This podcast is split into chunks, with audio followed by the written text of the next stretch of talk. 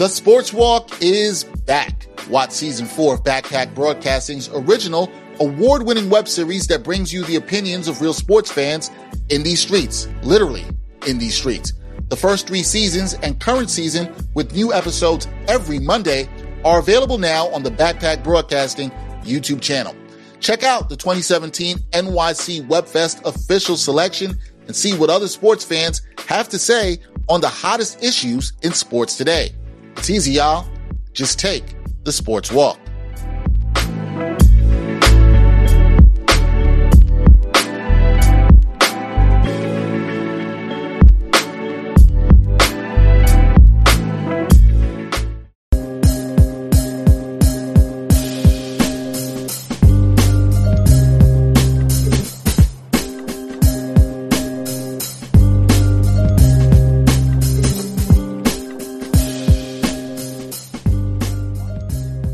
Ain't Hard to Tell podcast, episode 204.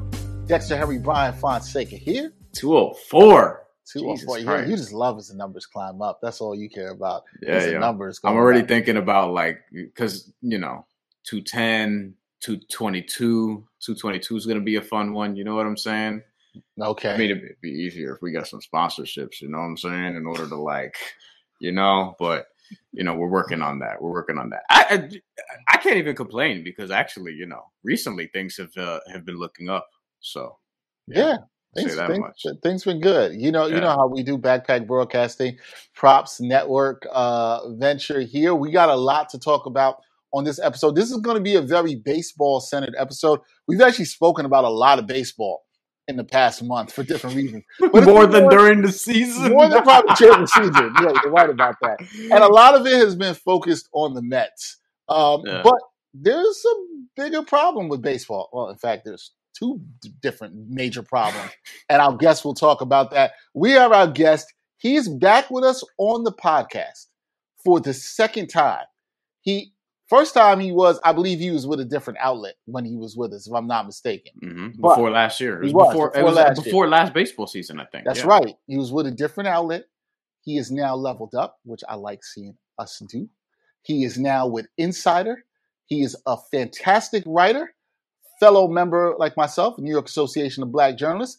My man, Bradford Davis. You also saw him on, I believe that was episode three of the Sports Walk this season. Brad, what's up, man? What's good, guys? Great to be back. Yeah, man. Good, good to have you back. How are you doing? I'm okay, man. Um, I had a little bit of a whirlwind of a week. You know, the story that we about to discuss Mhm. uh, blew up a little more than I thought it would, to be perfectly honest. And uh, it came out uh, about two hours after I touched down in Orlando, Florida, for Universal Studios. So I'm like, you know, directing uh, air traffic for like this article coming out as I'm like in between the Mummy ride and Transformers and stuff, and, you know, and you know, Men in Black and all that, shooting aliens with my little uh, you know laser gun. Um, so that was uh, you know, that was a little annoying, honestly. You know, like having to kind of like do that and and do the media hits and all that, but like you know, worthwhile labor. But like it was just like I wish it, I wish this wasn't all kind of on top of each other. That being Yeah. said, it was still a great vacation. Universal That's was great. good. Two thumbs up. Uh, Cabana Bay Resort, worth it. Uh, Florida should wear my mask, but like you know, but Ugh. I don't know. I, I mean, I'm I'm burnt out on on trying to be a decent person to other people, Laser tag or, is or, the shit, or, encourage, or I should say, encouraging other people to be decent. Encouraging other people to be decent. Yes, yes, yes. Um, We're, I'm we're triple glad. Chatted. we're glad you are uh, back from Florida safe and triple shotted. We, we, we definitely we definitely like like that as well too. But my, let's sh- get my shot's not plant based either, by the way. Shouts to Kyrie. Oh, Give me the good, the good non-vegan shot that actually protects me. Ah, you know, yeah, well, if you know anything here, uh, Bradford, Brian loves any uh, shots at Kyrie right now. he, he, he loves any of that. The man who won't take the shot that needs to be taken. Yeah. But we we digress. the Let's happiest he's ever been, allegedly. Uh, yeah, allegedly. All right, but let's let's let's get. We'll talk some baseball. Uh, Bradford baseball work stoppage, first one since 1990. Right? 94, no? No, 94 was just an in-season strike. That was in a work stoppage. Correct, Bradford? Get you the baseball guru on here. Correct? You know what? Oh dang! I, I, I feel like I know every question except that one. Um, no, ninety four. Yeah, ninety four was a strike. This is a lockout. Lockout. They are right. they are different. Lockout is something that the is something that the owners decide to do. It's something like you know we we you no longer uh, are allowed to work for us, and we don't have to service you in any way. That's basically what a works where where a lock what a lockout is, and that's what's going on right now. That's what's Okay. going on right now. Okay. Techn- technicality. It's. Technicalities. I was yes. born in '94, so Yeah. apologies. You know what Ah, I'm ah, saying? there, ah, ah, so there, there you go. So you do not even you not even Light remember light light flex. I don't. I don't. I, I I grew up like it took me like seven, eight years until like I didn't even know there was like a lockout or whatever the fuck that we just. Right, that so the, the, the way I look at it, Bradford, is that was just pretty way a, a nice way of him trying to make me feel old. That's Nah, nah. what it. Listen, exactly listen, li- listen, Dex. I'm a few years away from using keeps. All right, like I'm telling you right now. Like, like I'm a few You know what? years away. Let's, let's let's let's practice some radical transparency. I use keeps right now. That's why I got a hairline. So, Hey, Yo, Yo. I'm gonna do it because a lot of the podcasts I listen to, they they have deals with. Oh, yeah, Yo, they- Dex, we might want to get on that. You know what I'm well, saying? well, Like, what I'm going to do is I'm going to send Keeps that clip of Bradford just showing them on that, and then we talk about them in the podcast, and they need to send us something. And y'all think I'm playing? I will.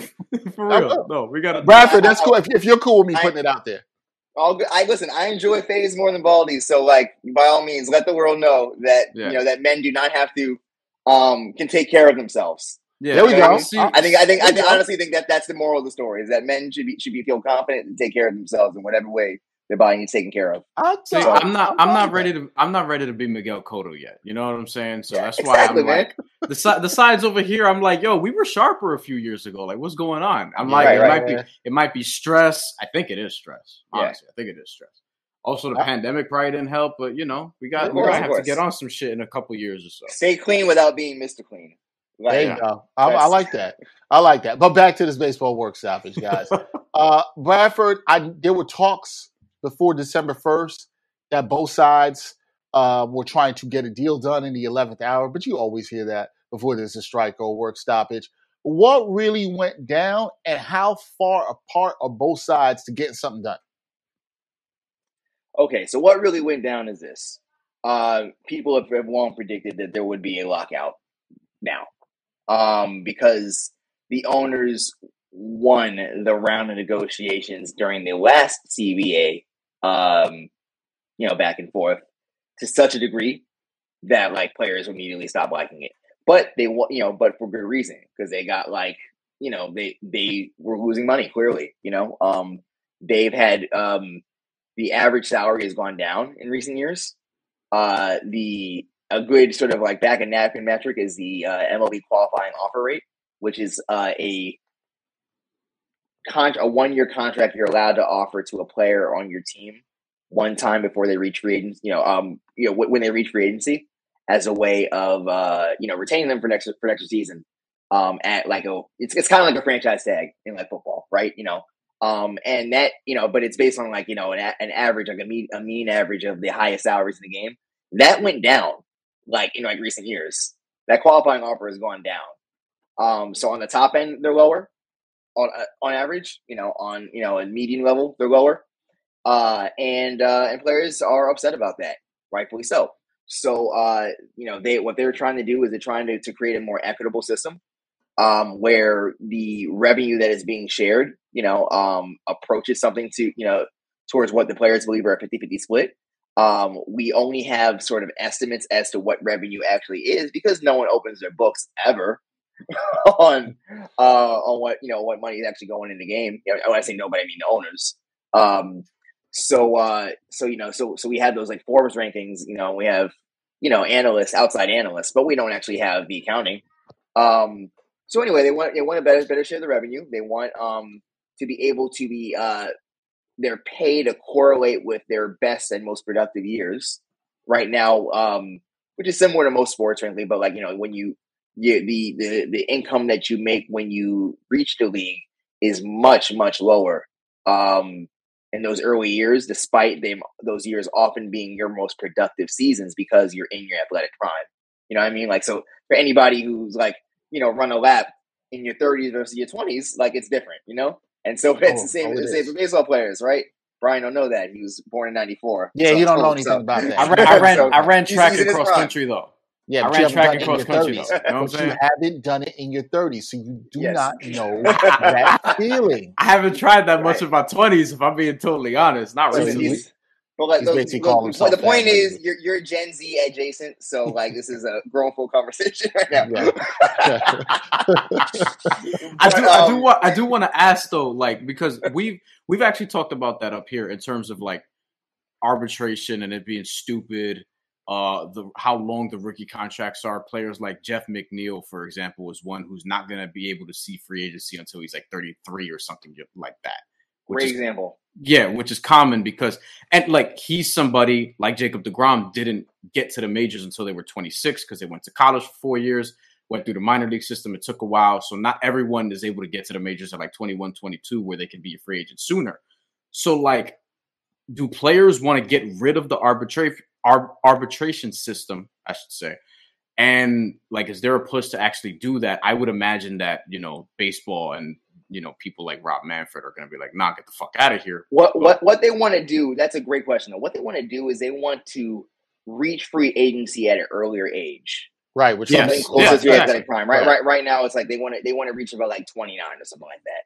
You know, um, which is when they can still be they're still like in their prime where like both their skill and their athletic talent are still at a high level. You know, um, and and you could arguably and you could still say for many folks, especially with nutrition and everything, the best years are ahead of them. You know.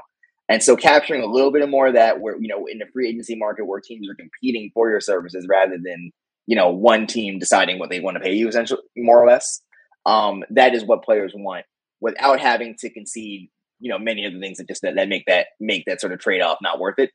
Um, they uh, you know, I think they want, you know, they, they want that to be uh they want the salary the the salary league minimum plus arbitration period to be a uh to be like a five year you know system last I checked instead of instead of like a six or often seven year system.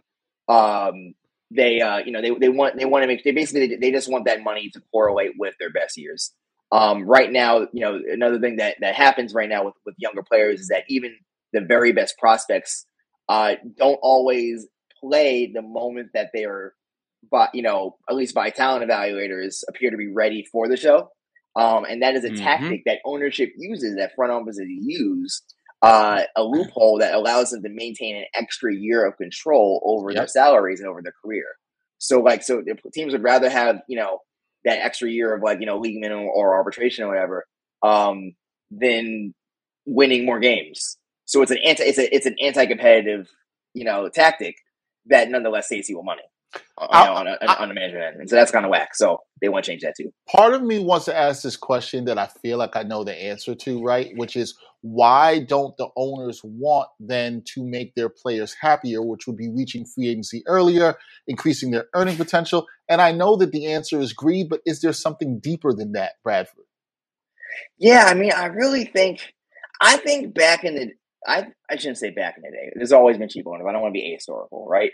But at least even among like, you know, even uh, even in recent decades, there was there were often maverick type owners who just kind of like cared about winning at all costs. You know, um, where where the ownership of a team was like sort of, sort of a sense of pride. You know, and they wanted to, you know, and they wanted to win. So that was often George Steinbrenner. Not always. He also colluded against his players. He was one of the owners who did that uh, against or against free agents and all that. So, um, so he's I, he doesn't have a perfect record on that, but he often set the market with free agency, and uh, and that's why the Yankees ran high, super high payrolls.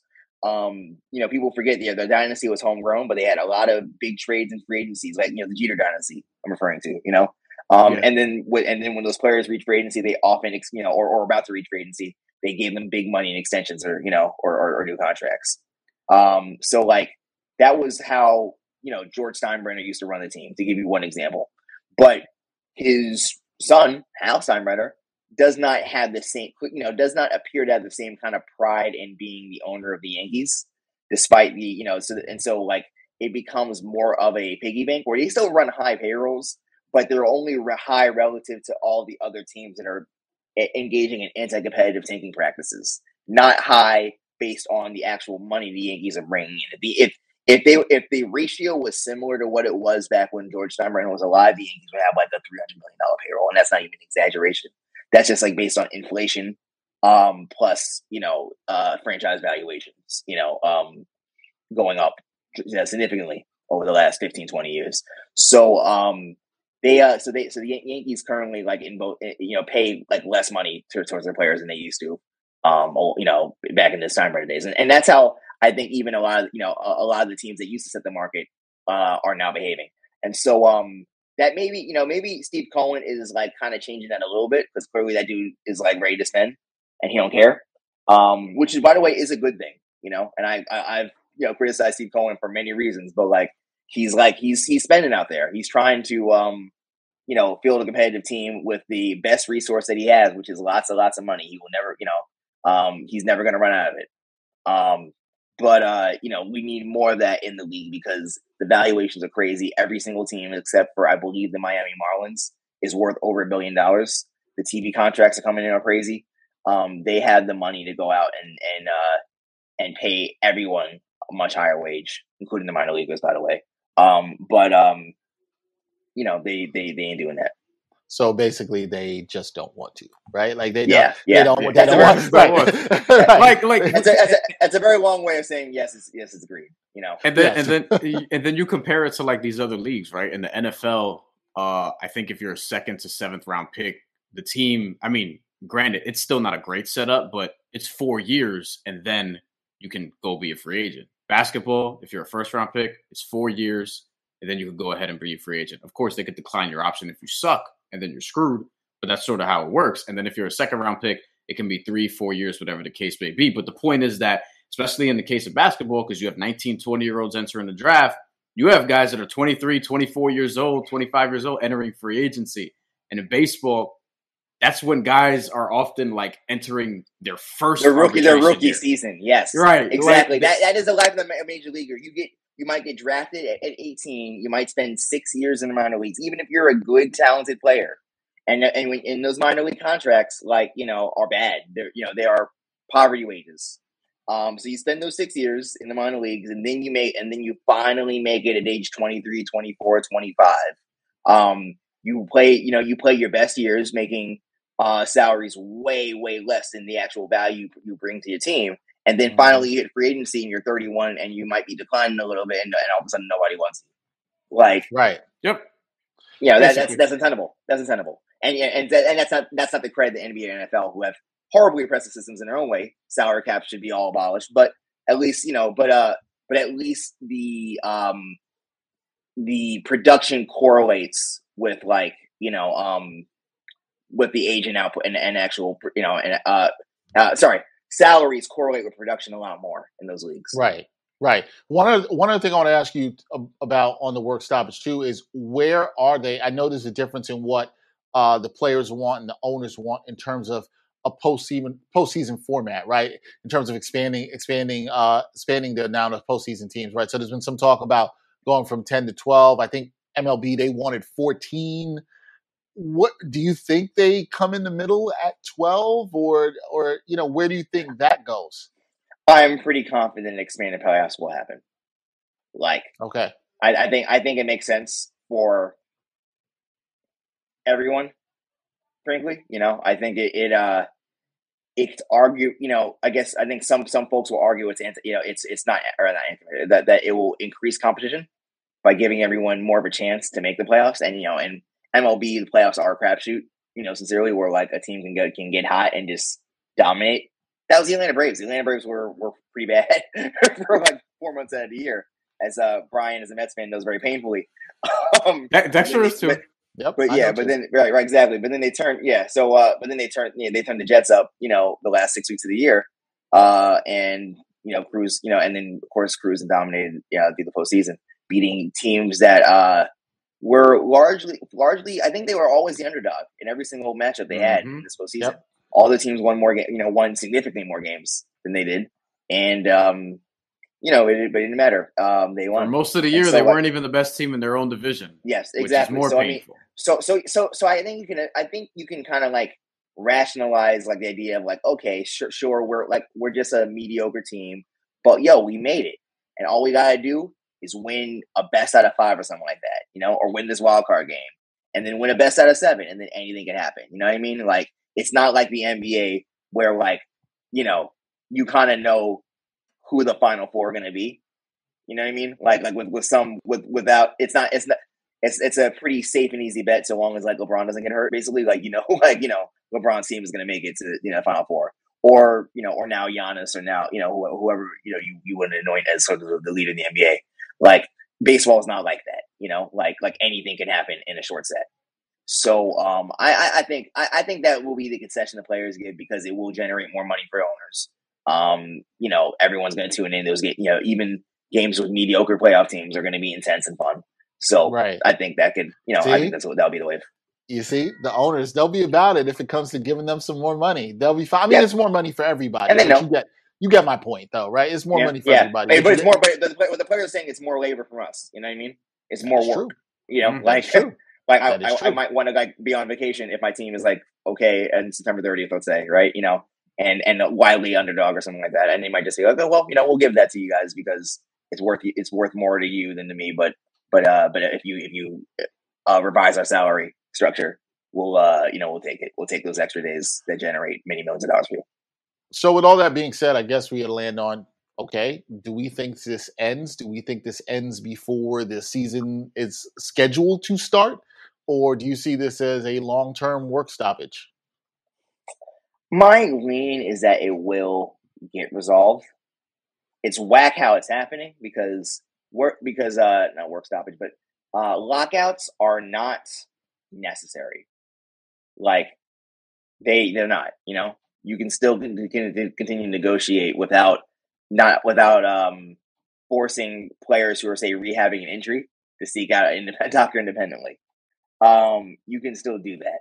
The uh, MLB has not provided serious offers or serious, you know, uh, to to the MLBPA, the, the players union, um, and so, uh, you know, so using that rather than in a good faith negotiation, which would mean like, you know, maybe you have to quibbles or disagreements, but like, but but a serious offer from the league to the union, um, could uh, could you know, I, you could have you could have like th- that's one way you can you can do this, you know, in, in total good faith, where everyone kind of work, working fairly and having some friction, but it's that. Uh, the MLB is not doing that. They're not offering, you know, they're not giving making good faith offers. They're trying to speed it up on the back end by forcing the players into an uncomfortable situation. Um, and so there again, there, there are lots of ways to do this, but they're not they're not choosing a, a, good way. That being said, I think that the players do need, uh, the players do need it, and the owners need it as well because of frankly the pandemic. Everyone lost mm. a lot of money in 2020, right. uh, which isn't to say the owners aren't like super rich, but they did. T- but they took some hits in 2020 because there was no there was no uh there was no reception to gates. There was no you know no games being played played for three months, three plus months. Um, and uh, you know, and then even this year, like you know, uh, everything um, attendance was way down because of the, again because of the pandemic. You know, there yep. were there were state and city laws in place in a lot of place, you know, a lot of places, and of course, just a, la- a lack of demand for, for going to stuff when you know, you know, you're in a pandemic. So I think that the money that ownership lost or you know or, or, or, revenue or expectations that, that or expectations that were that weren't met in the last couple of years will lead to them coming to the table eventually and and working something out before games are missed. Maybe ekes out a little bit in spring training, but that's my that's my gut, and that's kind of what I think a lot of players have, have told me their their feeling is. But um, but you know anything can happen. I just think I just think that things will be okay. It just sucks to see it happen in bad faith rather than good faith. It does. We, it does suck to see that. We we've talked on this podcast a couple different times uh, over the last couple years about just how slow free agency generally is. This year was the opposite, uh, seemingly anticipation of this lockout. Was this sort of maybe this isn't the right question, but you'll you'll know where I'm going. Was this sort of by design so that the owners could be like, see, look, we paid the players so much money and now they want to lock out or whatever the case may be, and just sort of pointing the finger at them when it's mad disingenuous and that's some typical billionaire shit. You know, Brian, you asking a very sneaky question. It may be Sneaky. like, look, the look that uh was that not what man Rob Manfred's mentioned, like in his uh mm. open letter to the fans? Like we we spend a tremendous, you know, our team spent a tremendous amount of money in free agency, in you know, in the last few weeks. So mm-hmm. how can mm-hmm. you say anything's broken? And a lot of people in the media you know, uh, ran with that line. And that look, everyone is clearly competitive because look at all the money being spent spent out there. Again, ignoring the wider context, the longer, the, the larger trends. Um, I, I imagine that that wasn't, you know, I can't say it's the entire the entire motivation, but it's part of it, you know, because um, just what four years ago, Bryce Harper, the reigning MVP, uh, had to wait until spring training to sign his contract. Was on the cover training. of the show without a team. Yes, he wasn't even. He didn't even sign with the Phillies yet. They, he, he's the cover athlete. Yeah, didn't he, even have he a team that, yet. Yeah, that, he had that Joe Random creative player jersey. Yeah, like, and then they updated um, it with the Phillies one. Right, exactly. So I mean, that was uh, you know, that's a real thing that happened. Um, in twenty in the uh 2017 and 2018, or rather, no, 2018 and 2019 off season. So um, that's not that's very recent history. You can't say that's like you know that's just you know that that the league has completely moved away from squeezing out very talented players and, and good players who have a track record of you know of, of success um, from free agency. So I mean, I think um, I, I, think it's very possible that part of the motivation was to uh, have a rhetorical advantage, you know, um, in in the press and public uh, with you know I guess their their dealings with the players. I think the other reason too is because I think you know, uh, some teams were, were, were frankly just kind of like, and this is my good faith explanation, that they were just um, concerned about the possibility of a work stoppage leading to not being able to grab the guy they wanted, you know, in time.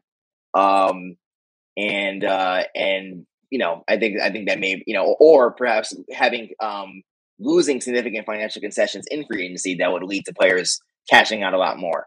I, I think it's kind of what happened with, with frankly Wander Franco who got that gigantic extension is that the Rays were sort of protecting against the possibility of arbitration or free agency mm-hmm. uh, being redesigned in a way that would make Wander Franco a lot more money as talent as, as talented players he is. So I think that is that is at least part of the motivation as well. Just like it is is teams protecting themselves against the unknown by like rushing out and getting the free agents, free agents that they want that was one of those contracts when I saw the extension, it made me mad because I knew he got underpaid. This Ozzy Albies was the one that really pissed me off a few years ago, whatever it was. Oh yeah, yeah. like I, you knew what the Braves were doing. Ronald Acuna Ozzy, did Ozzy, it. Ozzy Albies and Ronald, Ronald Acuna Jr. Like they got yep. they got screwed. But you know, I'm glad I'm glad they're they're generationally rich, but they still got screwed. Like that's very you know like I, both can be true at the same time. Yeah, and, yep. and, and uh, with these extensions. And uh Wander, you know, again, Wander got paid, but like, you know, but he definitely likely leaves money on the table bearing a you know a catastrophic injury. You know, like um, right. and that that's, that's unfortunate. So I hope I do hope that you know I'm happy for him, but I do hope that they revise the system in a way so that less Wander Francos exists. And also, for what it's worth, I happen to. I, I'm not sure if y'all notice this, but it seems like it happens a lot more where like the young Latino players. Oh yeah, you know. Yeah, I was just about to point that shit out. yeah. Um, white players they, they, of course they, they sign you know below market extensions as well. But it seems it seems it, it just it. I, I, don't have the economics. I don't have a, a, a spreadsheet. They try to get us, yo. They, but it, it, sure it sure seems like a lot of these folks who grew up very poor in Dominican or Colombia or whatever, like um, and signed for maybe you know for twenty thousand dollars to get off the island, and then have and then have minor league poverty wages are the first people to jump at those extensions. And so I think that's a systemic reality that Major League Baseball maybe maybe hasn't entirely created, you know, global poverty, but they're certainly using it to their advantage. Oh, absolutely, they are.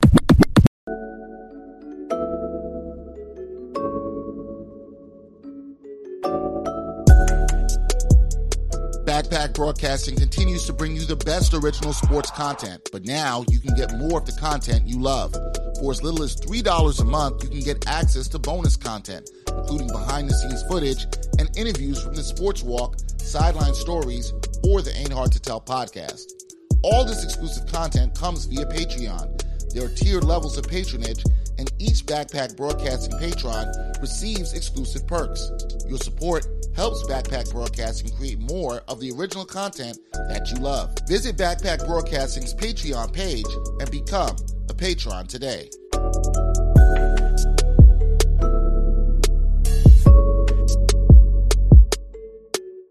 Speaking of, this is a great transition. Possibly, I'm going to be careful my language here, using things to their advantage Mr. Bradford Davis here. He's not the person using things to advantage, just so we're clear here. He's not that. he is not that person. Let me be clear about that. That is not what I'm talking about. We are talking about baseball here. But Brad, you recently wrote an article for Insider, which is fantastic. And I really encourage everyone to check it out. It is yep. titled this Major League Baseball secretly used two different types of baseballs last season. Now, Brad, I'd spoken to you when you told me about that you were working on this. So I, I, I knew a little bit about this coming. Okay. Um, and you talked about the impact of this and what it's had since you went on your trip and how it's blown up and gone everywhere, even though there are outlets that are absolutely ignoring this and you should know who they are. There are people who are definitely mm. ignoring this story. But I think you look at this headline, the headline's right here for people watching this podcast baseball secretly used two different types of baseballs last season. That is crazy, Brad. Like that's insane. Just the headline alone is like, oh shit, I need to read this. All right, tell the people why they should read this and why this is crazy. This is crazy. All right, so that's not that's the piece I was teasing when uh, y'all introduced me. Um, I, uh, I you know I wrote it for Insider, which is where I work as an investigative writer. Um, I uh, yeah, the headline is what it says. Major League Baseball used two different baseballs. They designed the two differently. Um, one was designed to um, suppress offense, which means that the other was designed to not suppress offense. You know, uh, to increase it relative to, the ball that they uh, announced that they were going to be using uh, in the beginning part of the season, or rather, right before the season began, to uh, at least their teams, um, the teams front offices. And uh, but yeah, both were found in the field of play. There was a there's a woman, a uh, astrophysicist named Dr. Meredith Wills, brilliant woman who has been studying the ball's composition for the last few years. Uh, what she does is she kind of like almost surgically takes them apart, like you know, seam by seam, and measures all the different weights to kind of understand, you know, um, the materials that are going going into making a ball and see and and draw some inferences as to how they may or may not perform based on how they're composed and um, using her, you know, using her training as, as a physicist to do that. So what she found was that the center was that that by on the outside the baseballs were imperceptibly, you know, there's no perceptible difference, you know, but on the inside their center weights, which is like the cork and rubber like pill that's inside the ball wrapped in yarn, um, were uh like some balls were you know were, were at a higher higher weight and you know some somewhere at a lower weight. So ball a you know would do one thing as MLB you know it was a MLB's you know strong attention and ball B would do another thing.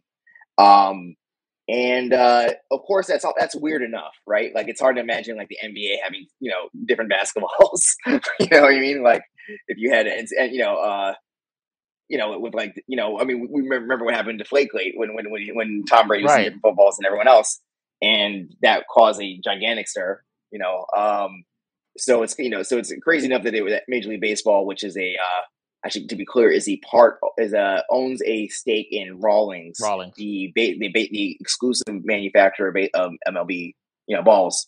Um, you know, uh, to doing that, but then not informing people in any sort of way that anyone can trace like that's that is that just makes things even crazier.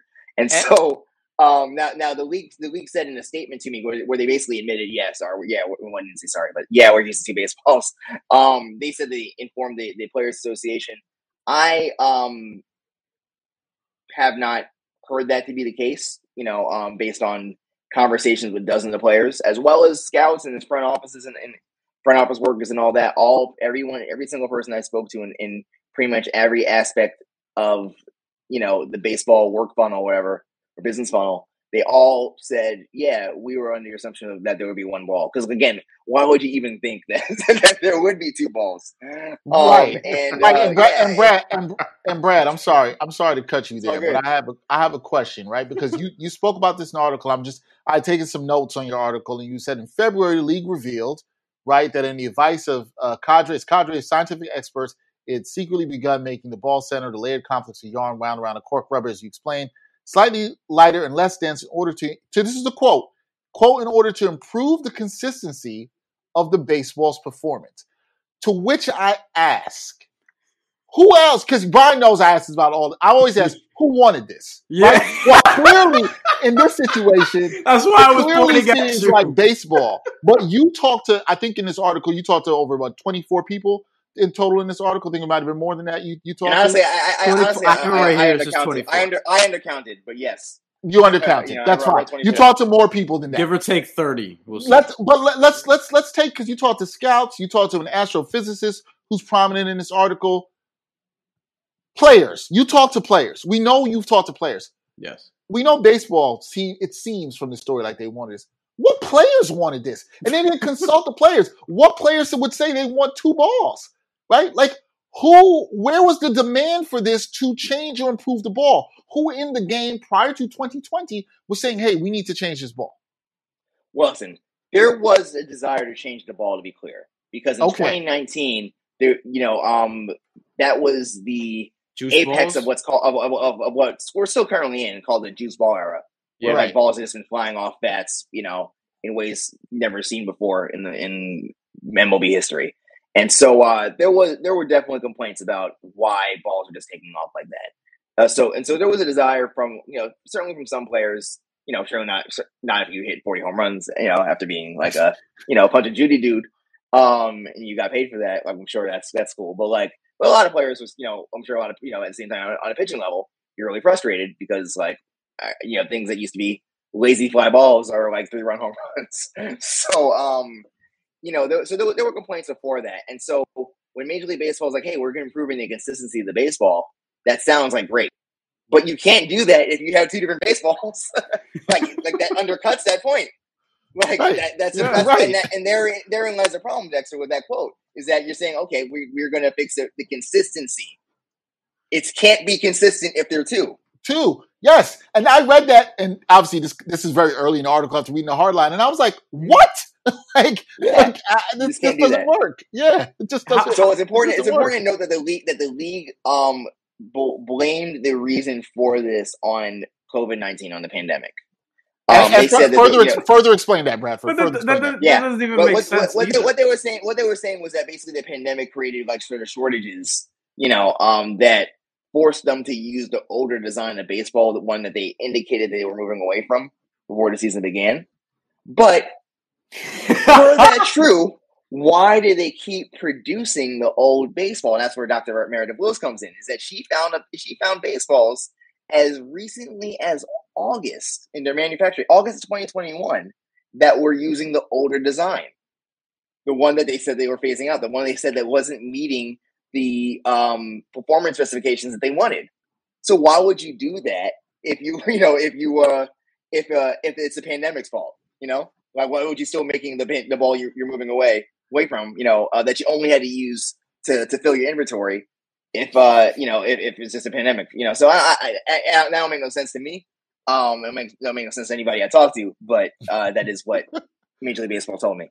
This is a case of I look at Major League Baseball and I say, we don't believe you. We need more people, right? I, I, I'm just not. I'm not seeing this at all, and how this adds up, and especially I, I trust uh, Dr. W- Dr. Willis, the astrophysicist, on this, who Mhm. studied this and has looked at this. And okay, Brad, here's my thing, and I got to think this is Brian's question on this too. Okay, I s- your article to someone has exposed, I don't want to say exposed baseball, but it's exposed this, right? It's exposed that two different types of baseballs lose the season. It is a fact. Baseball admitted to this. They gave a reason. And okay, now what are we supposed to do from this? Because clearly, from your investigative piece, there are some players that are upset, and I think rightfully so. But where does baseball go from this? And does this impact negotiations uh, with the new CBA at all whatsoever? Does this have any impact on this going forward? Great question. I mean, look, the NBA actually has a very interesting analog to this. Um, back in 06, you may remember this, but Ah, uh, Spalding mix went from their organic material basketball to a synthetic ball. They gave a couple of them to players at the 2006 All Star game, which is, I guess, before, you know, that's for the 05 06 season, not the 06 07 season, right? And a couple, and, and they tried it out a little bit, but it wasn't, but they, they did not like, um, give the players a whole lot of heads up on this. you know, they, they weren't testing it successfully. yo. And so, you know, and so they were pissed when the 06 07 season began. Yo, And, uh, you know, everyone was like, oh, it's a slippery. Oh, my shots, my shots off. Like, we, you know, It's- yeah, we, yeah. by the they- way- they- they were- It still made NBA Live 2007. The ball was in that game. Verified. Okay, like that ugly ass ball was in that game. It was. Look That's it up. hilarious. I, I think I moved on from live to 2K, I, I, but I realized I don't know what I had. Oh, I was still had I was still hanging on at that time, sadly. But, I um, still hanging I moved on after that. But, uh, that was actually my last one. but uh, but back to the situation, it was so such a controversy that like Mark Cuban actually like commissioned a study yeah, to investigate how the ball was impacting the game. Um, and the NBPA, that's that's the NBA Players Union, they filed a grievance with the NR, NLRB, the National Labor Review Board, over the you know um, lack of input they had on the equipment that they're using. Like it was a really big deal. It's such a big deal that this year when they actually switched switch balls, but but but at least include, the players a lot more from Spalding to Wilson as their official manufacturer players were still like really, really concerned about like this. Like, you know, people are, were speaking out preemptively about this. You know, they better not do what they did last time. Um, and then, uh, and then, and then even still, I think you know Nikola Jokic and, and B, Paul George are all complaining about the shots Mhm. being off this year. Um, you know, these aren't like these aren't like small fries. You know, these are like all, perennial all stars and the top two MVP getters of the last season. They all, you know, uh, they're they're they're uh, people are upset. CJ McCollum was like talking about how he's like collecting input from the union. CJ McCollum being the president of NBPA, like you know, to see if like they they need to you know, do more to, to uh, speak out about this ball. So I mean, um, so that so that's just you know right. You know, you don't even have to go into uh, other countries where tampering with with with equipment has literally gotten commissioners fall, you know fired. That happened in NPB. Uh, yep. you know, that's that's Japan, Japan South League. Yep. Um, they, they they they they they they they messed with the ball, and the commissioner, you know, had his head roll for it. So like, you know, you just go to the NBA, like you know, in recent recent living memory, and you can see like, you know, how bad this can get. So Well, I, as far, as far as right now, like the you know, union does have a lot of concerns, like first order concerns about like just the pure straight out economics of this. But I think if, they, if, they, if, uh, I think that they are still very pissed. Like a lot of, again, a lot of players have told me that, you know, a, lot of people who were apparently like, you know, negotiating in the wee hours right before the lockout, like had all been pretty familiar with like the you know with uh, uh or become familiarized with the story after it came out you know and uh we're we're talking about that um amongst themselves. So i th- i think that if there can be more economic lines drawn like say hey did one team say disproportionately get more more of ball a than ball b? Like if that happens like you know i think there'll be a war. Um right now it's just a it's a it's a, it's a point of concern. It does say something that in you I'm glad you brought another league in North America that had a ball issue and players were vocal about it and it was clearly shown that hey you need to talk to the players and MLB knows that and they were just were like nah we're not we're not going to talk to the players I guess I guess the last thing from us on this because we know you got to go Yeah. uh, uh Brad is that you know I don't know if you can say where you go from here you said you think it'll be a a, a part of the lockout but I think one of the other things that could be moved towards future work for you is this doesn't impact just the game on the field. It impacts the money in the game off the field, right? In terms of Right. sports betting. And you had some talk about that in your in your piece. Do you see this being the next sort of chapter for this story, the next thing for you to do and look and look at and dive into? Because it's not just about the competition. There's so much money in sports betting right now. These leagues, these leagues aren't even denying it. So you got to get this information out there. You can't be hiding two balls. Like, can't do that. yeah, I, I, I- I happen to think the question here, Dexter, is like, what is MLB's obligate like contractual obligation to these gambling companies? Is this information about these two different balls performed two different ways something that they had a contractual uh, obligation to provide to their betting partners? You know, um, if so, they might have a lot of problems. That's all I'll say. That yeah, I, I would I would think they could. We know you got to get out of here, Brad. We appreciate you. Keep up the good work on Insider. Keep fighting the good fight and exposing the corruption, like people hiding two balls and doing other all kinds of other stuff. Peace, Yo. man. We'll talk to you soon. Love y'all. That's Brad- later. Once again, All that's I'm, sorry, I'm, sorry, Bradford. I'm sorry, I got to bounce. No, no, no. It's all good, man. Once again, that's Bradford Davis. He is investigative reporter for Insider, and we appreciate his work. So much interesting stuff there, Brian. Whoo! MLB. Sometimes they just can't get out their own way, man. The can't get out their own way. The only thing I wonder, and this is a conversation for another conversation, but I just wondered sort of the collateral damage this could have towards minor league baseball. Not mm. so much with the with the two baseball story, but what we were talking about earlier in terms of the lockout situation, because minor leaguers were already they couldn't play in 2020. There was yep. no there were no minor leagues in 2020. It's a great and, point. And all these guys had to just pick back up, resume their careers in 2021 hope that they were, you know, still good. Hope I, you don't know how guys were able to practice or whatever because baseball is a different one of those things. It's not quite like it's not like basketball or track where you can get out and perhaps find a park and shit. Parks are closed at some points, but you know, baseball is a very particular thing. If you don't have like your little hit away, I don't know if people still use that, but you know, if you don't have certain things, it's, it's going to be hard to do. And if you're a pitcher, you know, not everybody. And here's the thing that we talk about this during the during the height of the pandemic which you know we may still be in, get back to. I don't know, but in terms of practicing, like not everyone has like this big house where they can just you know throw a baseball or whatever the case right. may be or shoot a basketball. Like a lot of these guys, because player movement is what it is, and they haven't, as we talked about with Bradford, don't really have those salaries yet. A lot of them just live in condos. And if you live in a condo, you don't have access to all the things that people who have certain homes do. It kind of it kind of depends on the situation from building to building, et cetera, et cetera. So all that stuff matters. That. All yeah. this stuff with baseball is so interconnected. It's going to be interesting to watch the work stoppage, the stuff around the two different baseballs. And it's crazy. I, I, I think it's crazy that what Bradford reported on still isn't getting uh, more national play for some major media outlets. But you want to know why? Get your Lester Freamon on. Follow the money. Yeah. Follow the money. One time for your mind, one time. One time for your mind, one time. All right, one time for your mind. We got some interesting stuff this week to talk about. Should be interesting. I got something about people.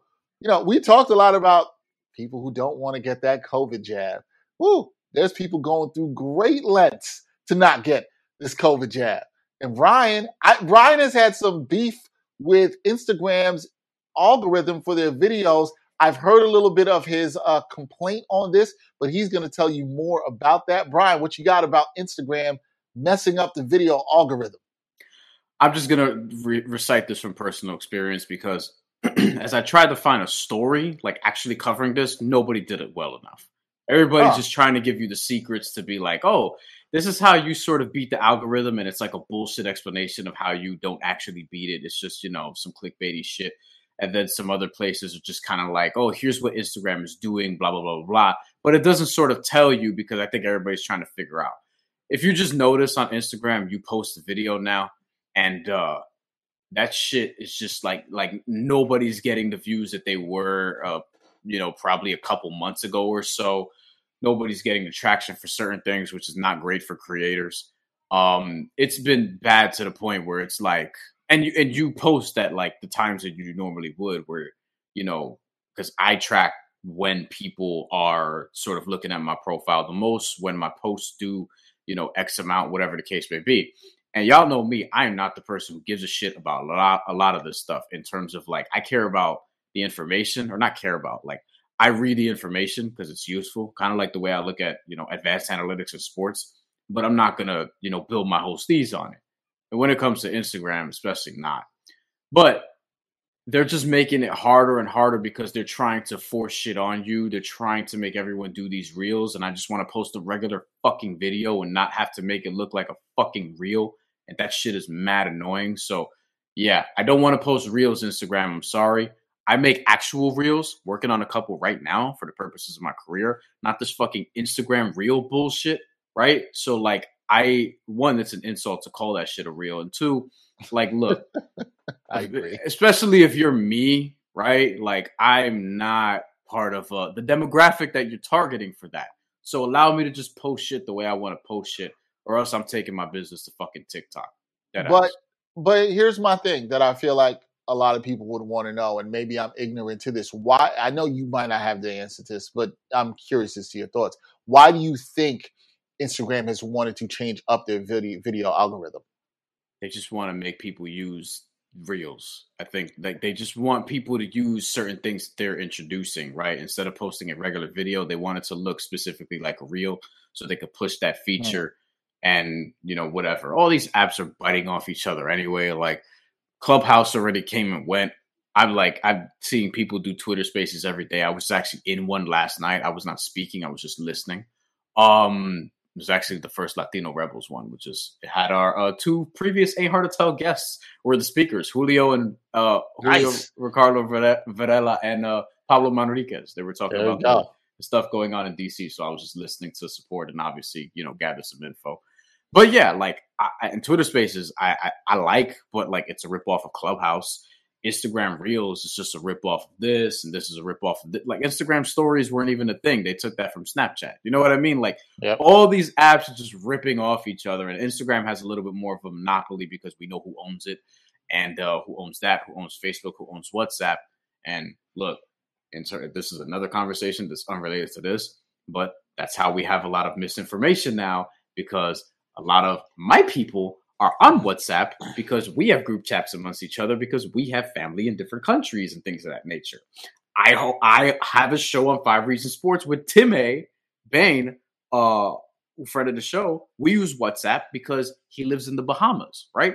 A lot of our relatives are prone to misinformation because they have these things, especially Facebook, because they don't weed out sort of the misinformation. And Instagram doesn't really do a great job of that either. I think every app uh, should do a better job of that, you know. And it seems like when Trump gets banned from Twitter, for example, it seems like too little, too late, and you still have poor messaging out there, regardless. But that's another uh, diatribe for another uh, occasion, I suppose. Okay, who knew? Instagram, the last thing I will say, the last video algorithm, on, yes. The last thing I will say on this front is like I'm actually serious about like TikTok shit. Like I'm this close because like even some of the stuff that I've done with FanDuel like they post that on TikTok, and I I just look at that and I wonder. I'm like, hmm, if TikTok is not going to be that much of a pain in the ass, maybe. But it also looks like mad effort. Y'all motherfuckers be going way too hard. You know, taking five hours to post a video that's one minute long that's on a social media app. Like, I'm just not going to do that. If I'm going to take five hours to post a one minute clip for something, it's going to be, you know, to promote something I'm doing, podcast, whatever the case may be. It probably won't even take five hours, but I ain't doing that for fucking TikTok. Get the fuck out of here split personality myself. I'm not doing that. I don't think we need to see that. Instagram video algorithm. No. That's gonna be. I want to see if there's any better reporting on people reporting on this, just about being forced to use certain features and different social media platforms and how we might see that continue. And I will say this, Brian, and they make it so that if you don't you if you don't do certain things, right, right, then your engagement goes down. Goes down. Right. So and it's, it's, and it's right. like, yo, like people shouldn't have to be forced to do anything really. I mean, this is allegedly I, like you know, but I, I, don't, I don't, I don't dis, I don't disagree with that. I don't disagree with that at all whatsoever. The other point I agree with you is that a lot of these uh, social media outlets are just continuously biting off each other, and it starts to be overlapped by users. Like there's users who don't know how to use one as opposed to the other. Like one of the examples I always think about is LinkedIn. Like you got people on LinkedIn trying to holler at you. You got people on LinkedIn. Oh, yeah posting pictures that are not professional. It's like, what are we doing here? Like LinkedIn has Facebook. stories now. YouTube LinkedIn has, has stories, stories, now. Stories now, right? And shorts. Yeah. yeah. It's it's just it's, and then everyone on LinkedIn, and I, you see me tweet. I tweeted this about I actually at I saw that. I saw your. T- like I saw your every fucking viral LinkedIn post is the same format, and that shit it is, is annoying. It's, I, it's, LinkedIn, I like you, man. Like, don't do this to me. You know what I'm saying? Every but time, it's not some, but some, every time some I of that is app, not even them. Some of that is not even them. It's the people. Like, I, it's, it's so. Uh, I know, but I'm like, yo, can you weed this stuff out for me, please? Because if I, if I, I go on my LinkedIn right now, it's going to be somebody, you know, talking about how they got fucking fired and got all these rejections and all this shit. Actually, shout out to Kyle because he's the first person that popped up here. But that's mainly what it is. They got, you know, don't be, here we go. Stop settling. What you want is possible. It might take some time to get it, but it is indeed possible. And if I click on mad, this person, why you mad I click at inspiration? On, this bullshit. No, like, come on. Like, inspiration is not bullshit, but you know this is disingenuous. And if I go on this person's profile, I guarantee you there's going to be, ma- like, this is all they post. Gonna all they post. Actually, this person is sharing all the people who uh, reposted this shit. You know what I'm saying? Like this. Oh, before this is a good one. Before you start actively interviewing for new jobs, ask yourself, what do I need in a manager? Be intentional about getting to know them throughout the interview process. Ask the tough questions to ensure that the relationship is a good match. Look for signs. Are they empathetic? Do they care about development? How do they water their employees? What? Are they open to feedback? How do they f- handle failure or pressure? Like, come on, man. I mean, I feel like those are all good questions. I think that's all hard to find in an interview. And like, listen, interviews are kind of like first dates, right? It's about I, no. The point is correct. People, I'm just annoyed that this is this is what LinkedIn is now. Like, yo, dog, I'm just trying to find some work. Yo, trying to people, find some people I listen, fuck with. Listen, like people there are play. You talk about Instagram changing the algorithm. People there are just playing the algorithm. I'm not saying it's right. I'm just saying that's what they're doing. All right, what I got for one time for your mind. Whoo, that's a good one. If you're watching, you see this headline. Man wears fake arm oh. in attempt to avoid COVID jab. A shout out to my sister-in-law, Sam, who sent me this, and. I was absolutely dying. Dying. 50-year-old man in Italy was supposed to because Italy is now having uh they're having, you know, vaccine mandates uh in in the country. Good. And so this which is great. We we had but this is this is a creative anti-vaxxer. Okay, guys? I mean, most anti-vax stand out say, I'm not taking it, blah, blah, blah. And I always say, okay, well, what's gonna happen when you actually have to take this? You actually have to do this for work. You can't just be out here not doing anything. And so what I've learned from this in this story with this Italian man who tried to avoid getting the jab is people are seriously willing to go through certain lengths. But you know what I say, Brian. Everything's got a price, right? Mm-hmm. Everything's got a price. And what's your price? Now, this man actually was willing to pay a couple hundred euros. This is according to a report from The Guardian. Okay? This man wore a silicone prosthetic arm. Okay? Put up a silicone prosthetic arm, fake arm, guys, when he was going to go and get the shot right? Crazy, crazy, crazy. So how, what what what happened? He goes in there, signs a consent form, rolls up his sleeve for the healthcare worker to come and put the jab in, and he or she, I believe it was a she, did not. It was a she. She did not notice anything at first, and I am going to read then from here. But when the woman touched the faux limb, she realized something was odd. Huh. She told the man to remove his shirt and discovered the trickster's, trickster's strong arm tactic. The worker, Filippa Bois, I apologize if I had that wrong, told the Italian newspaper La Repubblica that she felt offended as a professional. Yeah. Adding that the color of his arm made him suspicious. Which yeah. I was wondering, like, was this an Italian man with like a black man's prosthetic arm? Like, was it that bad? that, like, I just, I just kind of want to know here. Okay, I just like I have so many questions about this to this man. Also, why did he think this was going to work? How did he think this was going to work and not get caught? Right. By the way, two hundred euros. If you said a couple hundred, so I'm just could, at least a couple, at least a couple hundred. Could be three hundred. Could be well, the equi- the equivalent of two hundred euros to American dollars, so people know, is two hundred twenty five dollars and sixty eight cents. Just get quote, the shot, bro. Quote by uh, Filippa Bois: "It was well made, but it wasn't the same color." she told the paper she could not see That's great. veins. At first, I thought I made a mistake that it was a patient with an artificial arm, which could be reasonable, right? A patient could have walked up there with an artificial arm, but that patient wouldn't roll up the sleeve to get the jab. He would have gone to the other arm, assuming that he or she had another arm. and like, here's the best part of the story: the man had no shame about this when caught. He tried to tell her, "Yo, you know, yo, you can look the other way on this. Oh, you, okay. you, ain't, you, ain't, you ain't you don't have to you know you don't have to snitch on me. You try to. He, yeah. he said to her, "Would you have imagined that I would have such a physique?" Based on the what? arm, the fake what? arm. what? Like, yo, yo, this yo. is some shit. This is some Rick and Morty shit. Honestly, like but I, I, I almost love that this stuff does happen in the world because like it, I always if I saw this in a show I would think it's bullshit. But like this kind of stuff actually happens because people just will just go to any lengths for anything.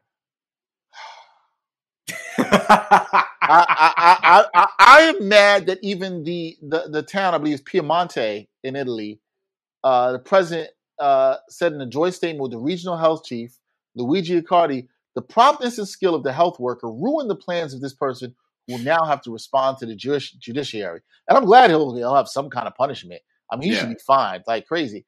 And the Italian newspaper, the Repubblica, suggested the same man may have shared a message on Twitter featuring a silicone bodysuit on sale on Amazon, along with the message, if I go with this, will they notice? So why does everyone this, give it away? Why does everybody have to tell on themselves before like, they do something? Yeah.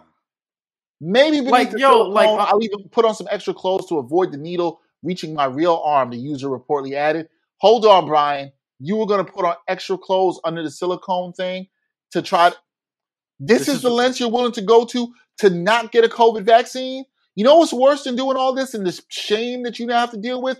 Getting COVID. That's worse. How about that? How about not wanting to get COVID? How about that? Just, just how about that?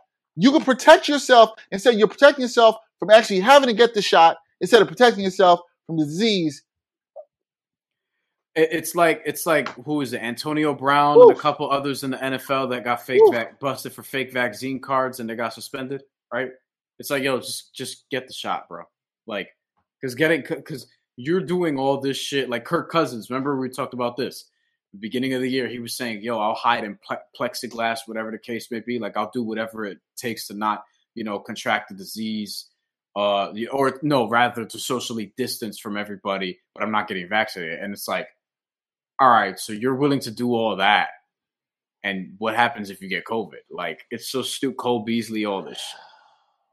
Just yo, just get just get the shot, man. I I'm gonna get my booster soon, so I'm. I'm i will be I will be getting mine soon. Uh, this man, I mean, if he wants to do anything in Italy, is their mandates are increasing, he's going to have to do that. But this is where we're at, people. These are the lengths that people are willing to go to through to not get vaccinated a fake arm? That's what we're doing now? And telling on yourself on social media?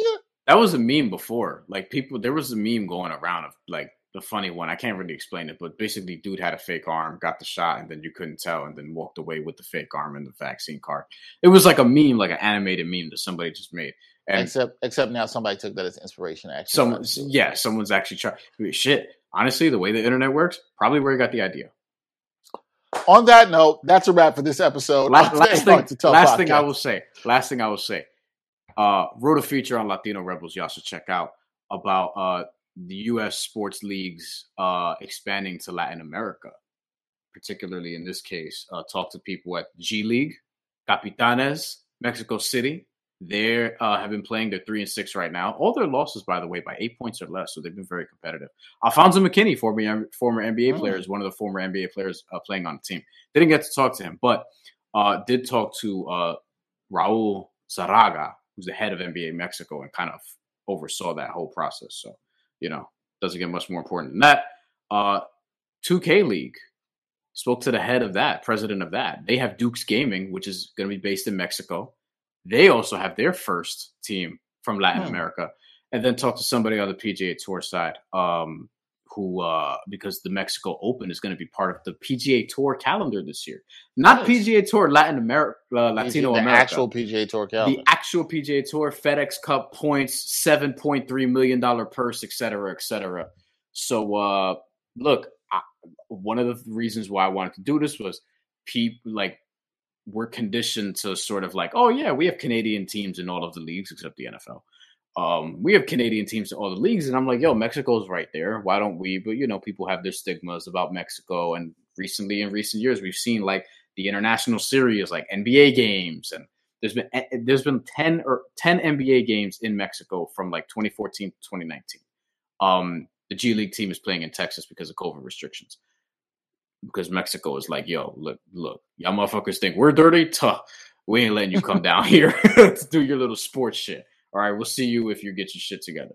But Canada did the same thing. The Toronto Raptors had to play in Tampa. Mm-hmm. But yeah, it's on Latino Rebels. Go check that out. Uh, the headline is U.S. sports set on expanding to Latin America. So just check that out. Some reporting check, there. Check check that out. It's better than reading about somebody trying to avoid the jab with a fake prosthetic arm. Yep. On that note, that's a wrap for this edition of the A Hard Sell Podcast, episode 204. We remind you, as always, support Backpack Broadcasting on Patreon. You can check out the link in the comments as well. And as usual, we got to thank our patrons, the people that make it possible. You can become a patron too. Donate as little as $1 a month to help support the content that we are making. You know where to find us on Instagram, where Brian loves to post his videos now, and Twitter as well. Follow the AHRTEL podcast at AHTT Podcast. He's Brian Fonseca. I'm Jack Terry.